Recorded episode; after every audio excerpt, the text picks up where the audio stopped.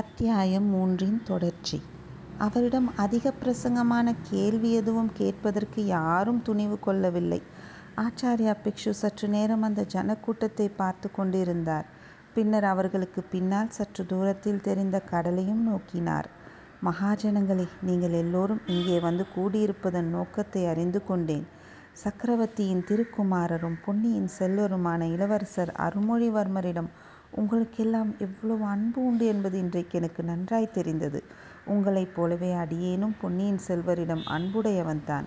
அருள்மொழிவர்மர் கடலில் மூழ்கிவிட்டார் என்ற செய்தி வந்து அன்று காலையில் நான் இதே இடத்தில் நின்று கண்ணீர் அறிவிப்பிருக்கிறேன்.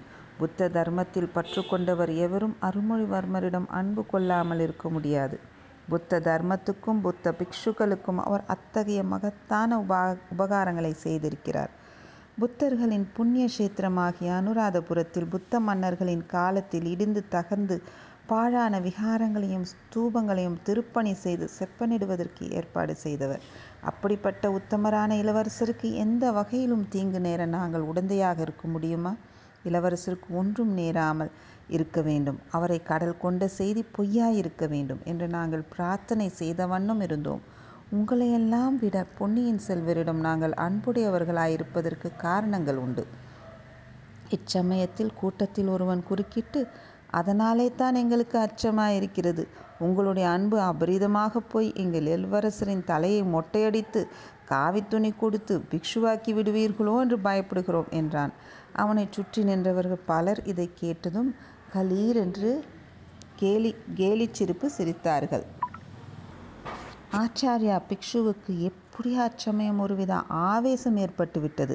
இந்த சந்தர்ப்பத்தில் மக்களின் சந்தேகத்தை தீர்த்து வைப்பதற்கு ஒரே ஒரு நிச்சயமான வழி மட்டும் உண்டு என்பதை அவர் உள்ளம் உணர்த்தியது. உடனே முன்பின் யோசியாமல் தன் உள்ளத்தில் தோன்றியதை பின்வரும் மொழிகளில் சபதமாக வெளியிட்டார். சக்கரவர்த்தியின் திருக்குமாரரும் பொன்னியின் செல்வருமான இளவரசி அருள்மொழிவர்மரை புத்த சமயத்தை மேற்கொள்ளும்படி நான் கோரமாட்டேன்.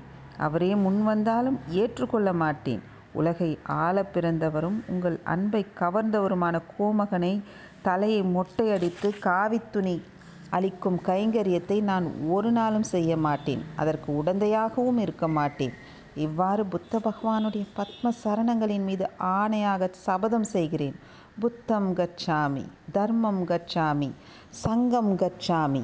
இடமிழக்கம் போன்ற கம்பீரத்துடன் உணர்ச்சி ததும்ப கூறிய இந்த மொழிகளை கேட்டதும் அங்கே கூடியிருந்த அத்தனை மக்களின் உள்ளங்களும் ஒரு பெரிய மாறுதலை அடைந்தன. பலரின் கண்களில் நீர் ததும்பியது. சிறிது நேரம் நிசப்தம் நிலவியது. ஆச்சாரியா பிக்ஷு தொடர்ந்து கூறினார். சோழ நாட்டு மக்களின் கண்ணுக்கு கண்ணான இளவரசரை குறித்து நீங்கள் எல்லோரும் இவ்வளவு சிரத்தை கொண்டிருப்பது இயல்புதான். பொன்னியின் செல்வரை குறித்த கவலை இப்போது உங்களுக்கு தீர்ந்து போயிருக்கலாம். இனிமேல் உங்கள் குடும்பம் வீடு வாசலை பற்றி சிறிது கவலை கொள்ளுங்கள். மகாஜனங்களே, இதுவரையில் நாம் இந்த பக்கத்திலேயே கண்டும் கேட்டுமிராத கொடும்புயல் நம்மை நெருங்கி கொண்டிருப்பதாக தோன்றுகிறது. அதோ உங்கள் பின்பக்கமாக திரும்பி பாருங்கள். ஜனங்கள் திரும்பி பார்த்தார்கள். பிக்ஷு கூறியபடியே அவர்களுடைய வாழ்க்கையில் என்றுமே காணாத அதிசயமான காட்சியை கண்டார்கள்.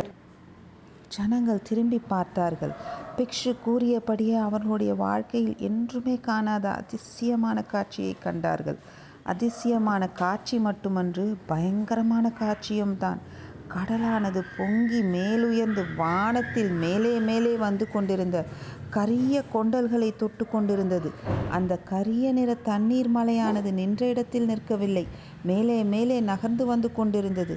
ஜனங்கள் நின்ற இடத்திலிருந்து பார்க்கும்போது அந்த மலையானது அவர்கள் இருக்குமிடம் வரையில் வந்தால் அவர்கள் மட்டுமல்ல, சூடாமணி விஹாரமே மூழ்கிப்போவது திண்ணம் என்று தோன்றுகிறது.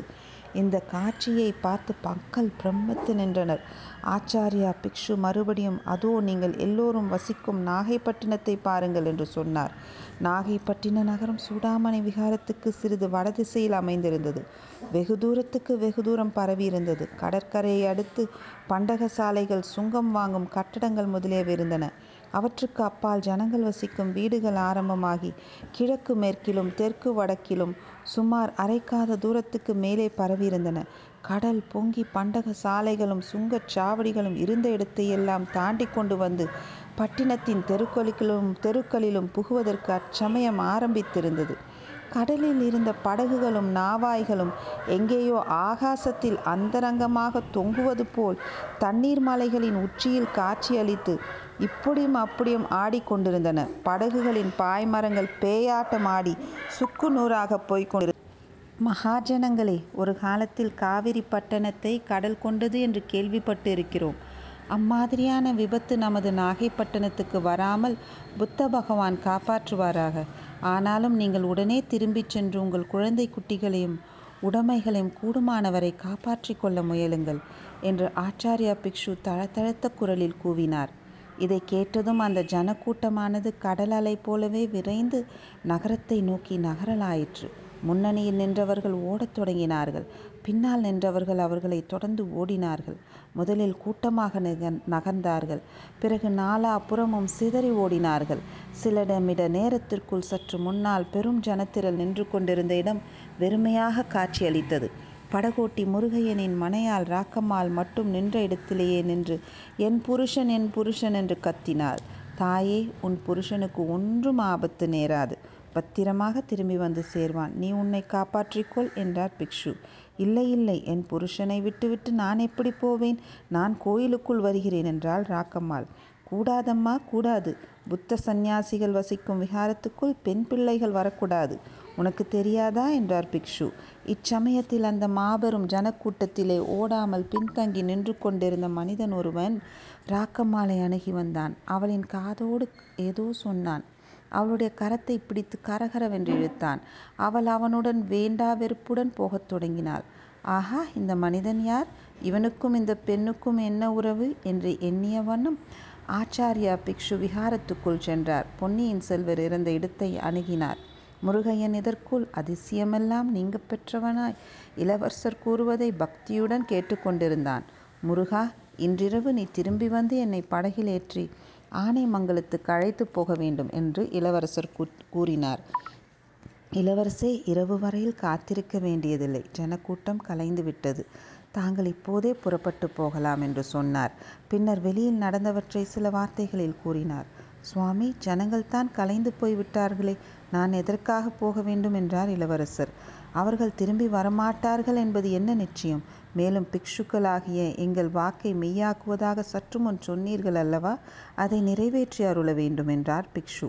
உண்மை என்னவென்றால், பொங்கி வரும் கடல் அந்த சூடாமணி விஹாரத்தை சிறிது நேரத்துக்கெல்லாம் முழுக அடித்துவிடும் என்று பிக்ஷுவின் உள்ளத்தில் ஒரு பீதி உண்டாகியிருந்தது. ஆகையால் இளவரசரை அவசரமாக வெளியேற்ற விரும்பினார். ஆனைமங்கலம் கடற்கரையிலிருந்து கிழக்கே சற்று தூரத்தில் இருந்தது. ஆகையினால் பொங்கி வரும் கடல் அவ்வளோ தூரம் போய் எட்ட முடியாது.